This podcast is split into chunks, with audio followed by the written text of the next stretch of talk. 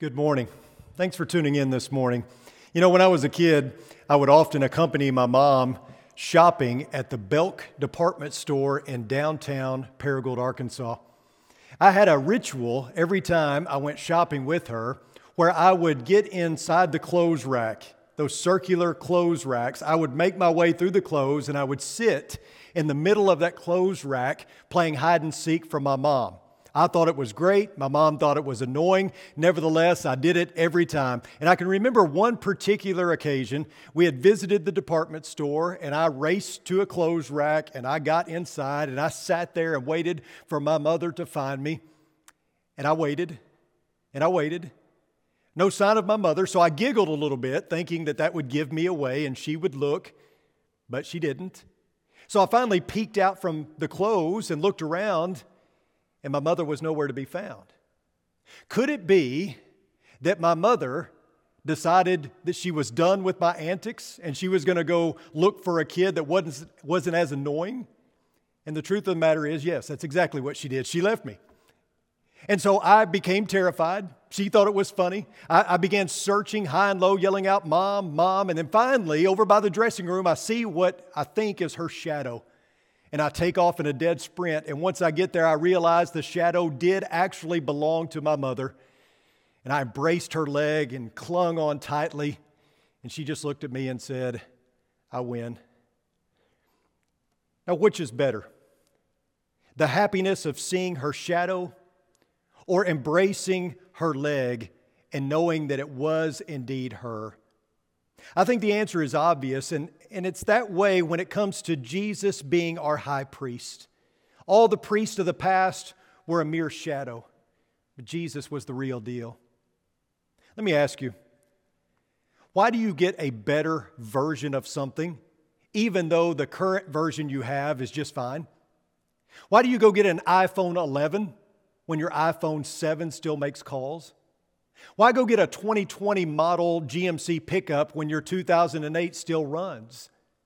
Why go and get a new shirt when your one from 1984 still fits perfectly? We upgrade because by and large, newer is better. Maybe the old saying is true if it ain't broke, don't fix it. But the truth of the matter is, new is usually better because it comes with more features and, and cooler things associated with it.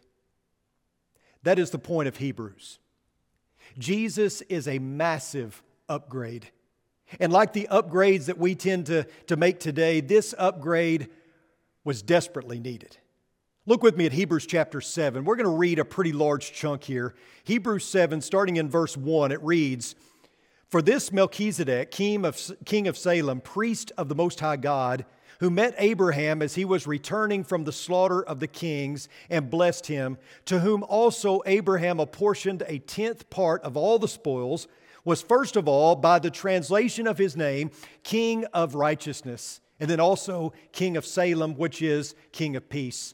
Without father, without mother, without genealogy, having neither beginning of days nor end of life, but made like the Son of God, he remains a priest perpetually. Now, observe how great this man was to whom Abraham the patriarch gave a tenth of the choicest spoils.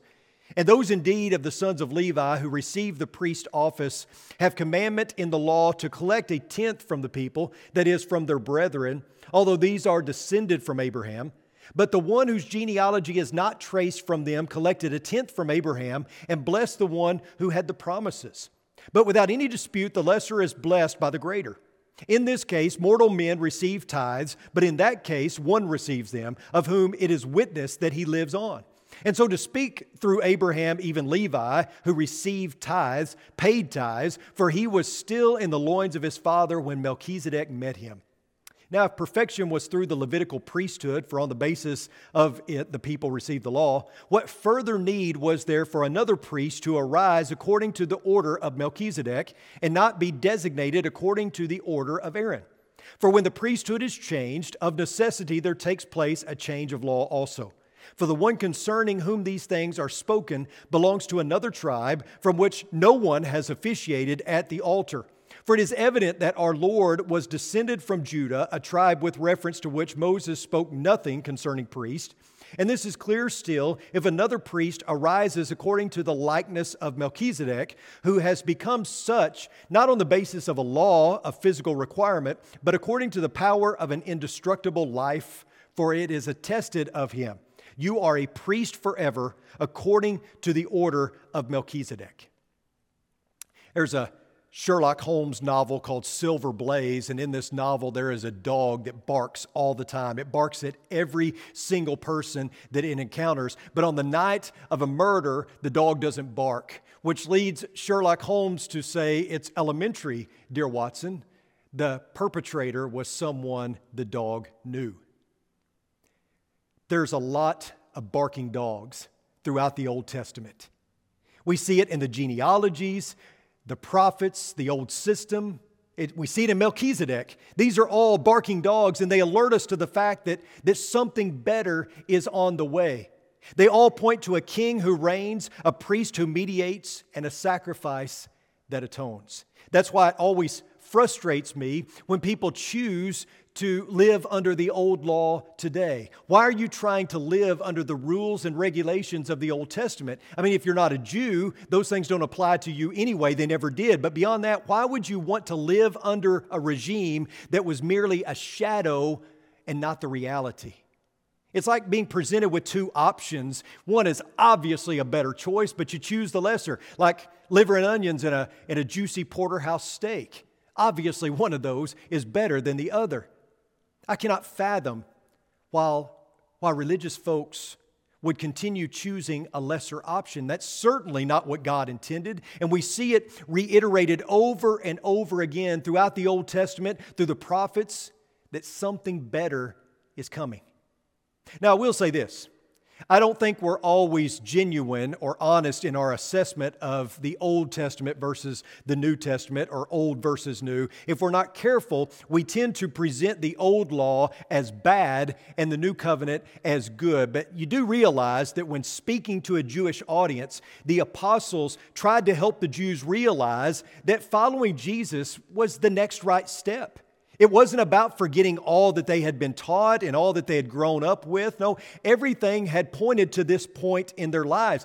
That following Jesus meant fulfilling all that they had been taught up to this point. It was the acknowledgement that the old law had done exactly what it was meant to do. And the same is true for us today. This isn't Christianity versus Judaism. No, Christianity is the fulfillment of everything that the Old Testament prophets pointed to. So it's not like one is bad and the other is good. No, this is, this is the fulfillment of the old. You can't have the new without the old. Jesus is the culmination of the old. The prophets, the temple, the tablets, Moses, all of it pointed to a Messiah, the anointed one. All these things in the old were, were shadows but Jesus is the reality. So you no longer cling to a shadow, you cling to the real deal. You embrace the reality because Jesus is better. The problem and the challenge for these Jewish Christians was their vision. They had to refocus. They had to fix their eyes in a different direction. They were viewing things from an earthly perspective, and Jesus' kingdom was not earthly, it was heavenly and spiritual in nature. That's why the Hebrew writer stated these words in chapter 11, verse 1 now, faith is the assurance of things hoped for, the conviction of things not seen. Following Jesus meant following by faith, not by sight. Their experience had always been something that appealed to the senses. And maybe that's why religious people today prefer to live under the old regime rather than the new, because it's carnal, because it's tangible, because it's something that appeals to the senses. It's something that they can see and feel and touch. Their entire system had been carnal in nature, but Jesus came to introduce something heavenly. And that's what the Hebrew writer is zeroing in on. He's making a contrast between the old and the new. And one of the ways that he does this is by linking Jesus to a rather obscure character found in the Old Testament, a man by the name of Melchizedek. The Hebrew writer describes Jesus as a priest after the order of Melchizedek. Now, to understand what this means, we need to backtrack a little. We need to go back to a couple of concepts from the Old Testament and they are the concepts of law and priest. Now, the general position from which the Hebrew writer starts is that religion is access to God. And in order for access to God to be possible, two things have to come into play law and priest. Now, law is the basic idea that humanity, faithfully observing the commandments of God, will have a relationship with God and be allowed access to God. In other words, the door to God will be open.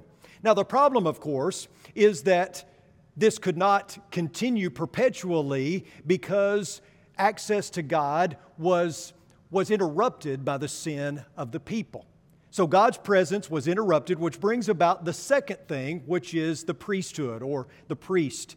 And the priest was a bridge builder. In fact, in the Latin, pontifex, that's what it means, bridge builder. The priest was the one who was designated to build a bridge between mankind and God, and he did this through the offering of sacrifices, and this offering was known as atonement. So the priest would make atonement for the sins of the people, and fellowship with God would be restored. Now, that was the idea anyway. Ultimately, though, this, this system fell short because there was just no escaping the estrangement from God that resulted from man's sin. Therefore, the Hebrew writer argues that what is needed is a new, better, more effective system. And Jesus, or excuse me, the Hebrew writer sees Jesus as the upgrade, the only one who can open the way to God. And he calls this priesthood of Jesus a priesthood after the order of Melchizedek. But who is Melchizedek? Well, we got to backtrack a little further and we go to Genesis chapter 14. And starting in verse 17, here's what we read. Then, after his return from the defeat of Chedorlaomer and the kings who were with him, the king of Sodom went out to meet him at the valley of Shaveh, that is the king's valley. And Melchizedek, king of Salem, brought out bread and wine. Now, he was a priest of God Most High. He blessed him and said, Blessed be Abram of God Most High possessor of heaven and earth, and blessed be God Most High, who has delivered your enemies into your hand. So that's it. That's really all we know about Melchizedek. He is mentioned again in Psalm 110 and verse 4, where it reads, The Lord has sworn and will not change his mind. You are a priest forever according to the order of Melchizedek. But other than that, we don't know a whole lot about this man. However, two things are said about him that really connect what we see the Hebrew writer talking about in Hebrews chapter 7. It's kind of like those old Polaroid cameras. You're snapping a picture, and then when it dispenses it, you, you wave it around to get the picture to develop. And that's what we're doing here. We're taking Genesis 14 and Hebrews 7, and we're, we're waving it to see the picture come into focus. And what we see here in Genesis 14, the two things we find out about Melchizedek that relate to Jesus was that he was a king and a priest. He was a king of righteousness and peace. He stands in contrast to the king of Sodom, who was anything but a king of righteousness and peace. Melchizedek was the king of the city of Salem, a city which later would be known as Jerusalem. Not only was he king, but Melchizedek was also a priest. In fact, he stands above the priesthood as one who was superior to all the priests because he had no genealogy. And why is that important? Well, genealogies meant everything to a Jew. In fact, if it was found that a person had any sort of foreign blood coursing through their veins, they could not be uh, uh, considered a true and pure Jew. When it came to the priesthood, a gentleman could not be a priest if he could not produce a pure genealogy that went all the way back to Aaron. And so Melchizedek did not have this genealogy. So he did not receive his priesthood through earthly descent. Rather, he received it directly from God. You see the connection here with Jesus? Is it starting to come into view? Jesus was both priest and king, the king of kings and the great high priest. However, he was not qualified to be a priest through earthly descent because he was not from the tribe of Levi. He didn't have that pedigree, but that only further reiterates that Jesus' kingdom and reign are not earthly, they are heavenly. Everything from the old system points to a new and better system, one that is not carnal and material, but spiritual and heavenly, and one in which Jesus reigns as king and serves as priest. You know, you don't find someone in Scripture that was both king and priest. I mean, that just never happened. You were either one or the other, but you weren't both. But here we have Melchizedek, who is both king and priest. He is in, and Jesus is in line after the order of Melchizedek. But here's something else about Melchizedek. Not only was he king and priest, he was also a human being, which meant that he was a shadow. He was not deity. He was an earthly king reigning over an earthly kingdom. He was an earthly priest who made sacrifices in an earthly sacrificial carnal system. What was Melchizedek? He was the shadow. Jesus is the reality. I have a friend by the name of Maurice. Maurice and I met in college. He was a football player, and I was a washed up has been that wished I could play football. We became good friends in college, and we have kept in touch since. Not long ago, Maurice was uh, traveling through Texas, and he made a detour to come and, and eat lunch with me, and we had a good visit. Maurice is now the uh, offensive coordinator for Liberty University. And twice this year, Liberty played on television where I could watch them. And and the camera would pan over to my friend Maurice he had on the headset and was calling plays. And the commentator would, would say something like, This is one of the brightest young minds in college football as a coordinator. And I thought to myself, Yeah, and I know that guy. You know, eh, do you have somebody like that in your life?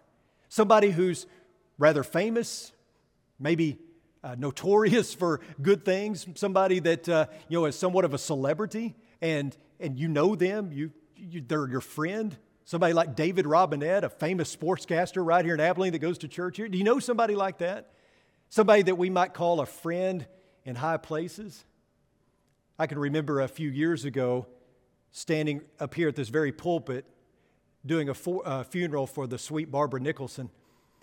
And as I was sharing some thoughts about her life and what a lovely lady she was, I looked back and sitting in the back of this auditorium was Roger Staubach.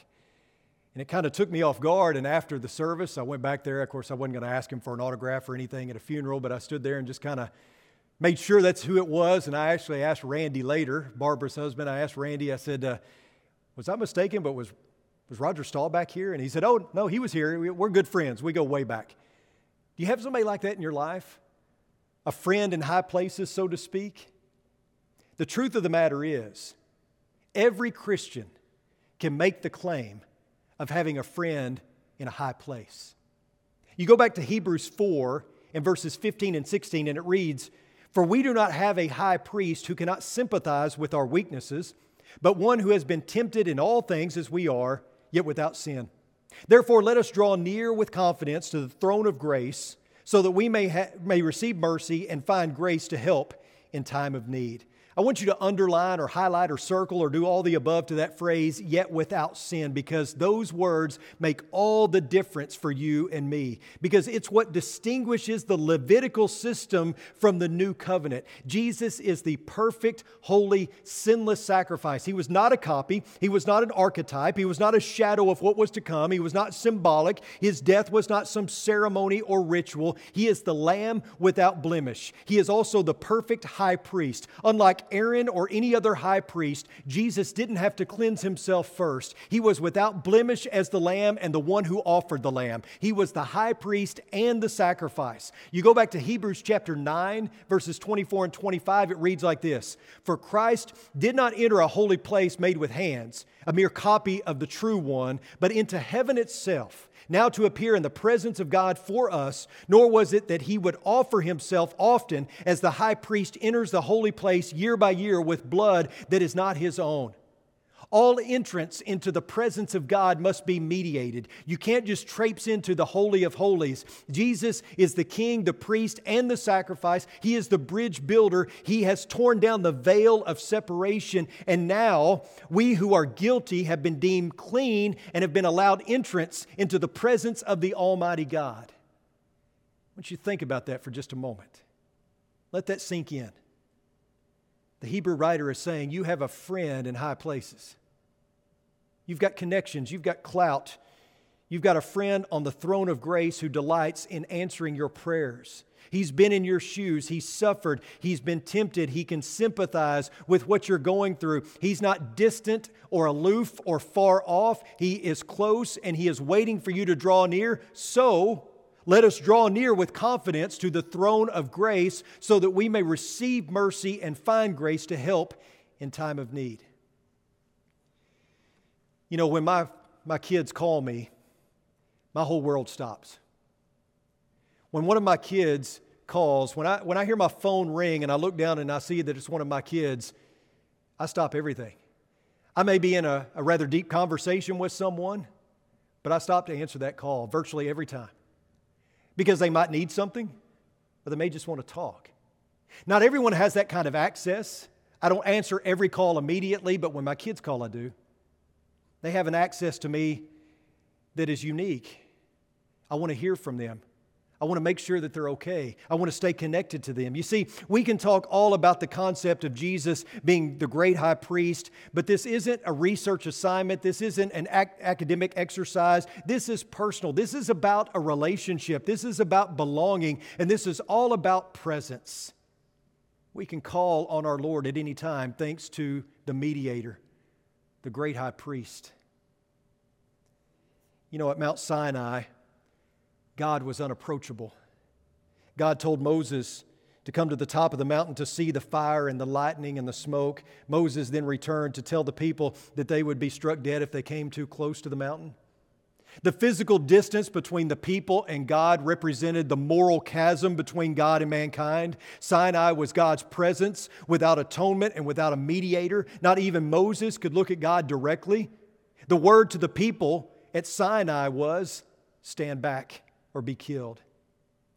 But the Hebrew writer states, But you have come to Mount Zion to the heavenly Jerusalem, the city of the living God. Christ died outside the city walls of Zion, fulfilling the prophecies that salvation would come from there. Zion represents the opening of heaven. Sinai was closed to all, for no one can keep the demands of the law perfectly, but Zion is open to everyone who is willing to take advantage of the sacrifice of Jesus Christ. In Jesus, the unapproachable God becomes approachable. He is the mediator of a new covenant, a new kingdom, a spiritual kingdom kingdom. Sinai was covered with clouds, Zion is filled with light. Sinai was symbolic of judgment and death, Zion is symbolic of life and forgiveness. Again, the message at Sinai was stand back. The message of Calvary is come near. And here's something else. And maybe this is the most important thing to note the fact that Jesus sat down. And you say, well, Chris, what in the world does that have to do with anything? I'm talking about how there were no chairs in the temple. The priest's work was never done. A priest could never sit down and totally relax. They could never relax or rest in the comfort of knowing that sin was permanently atoned for. But Jesus changed all that. Jesus rose up and he sat down. He rose up from the grave, showing his superiority over sin and death, punctuating all that he had said and all that the prophets had foretold, proving that he was indeed the great high priest, the King of kings, and the Lord of lords. He ascended into heaven and is seated at the right hand of the Father, and he doesn't have to constantly get up and reoffer himself. He doesn't have to continually get up from his seat and make atonement. He can get comfortable because his work as priest is done and we can get comfortable as well. We can rest in the comfort of knowing that in the presence of God is the best place to be. Let's pray. Dear Heavenly Father, we thank you for another day. We thank you that we have a great high priest, one that can sympathize with us in every way, one that took our place, one who was our sacrifice our atonement once and for all. God, may we never forget that. May we live our lives in response to it. May we seek always to follow Jesus, to follow in his footsteps, and to show others what he looks like, and to tell others about the hope that is found in him. It's in your son's precious name we pray.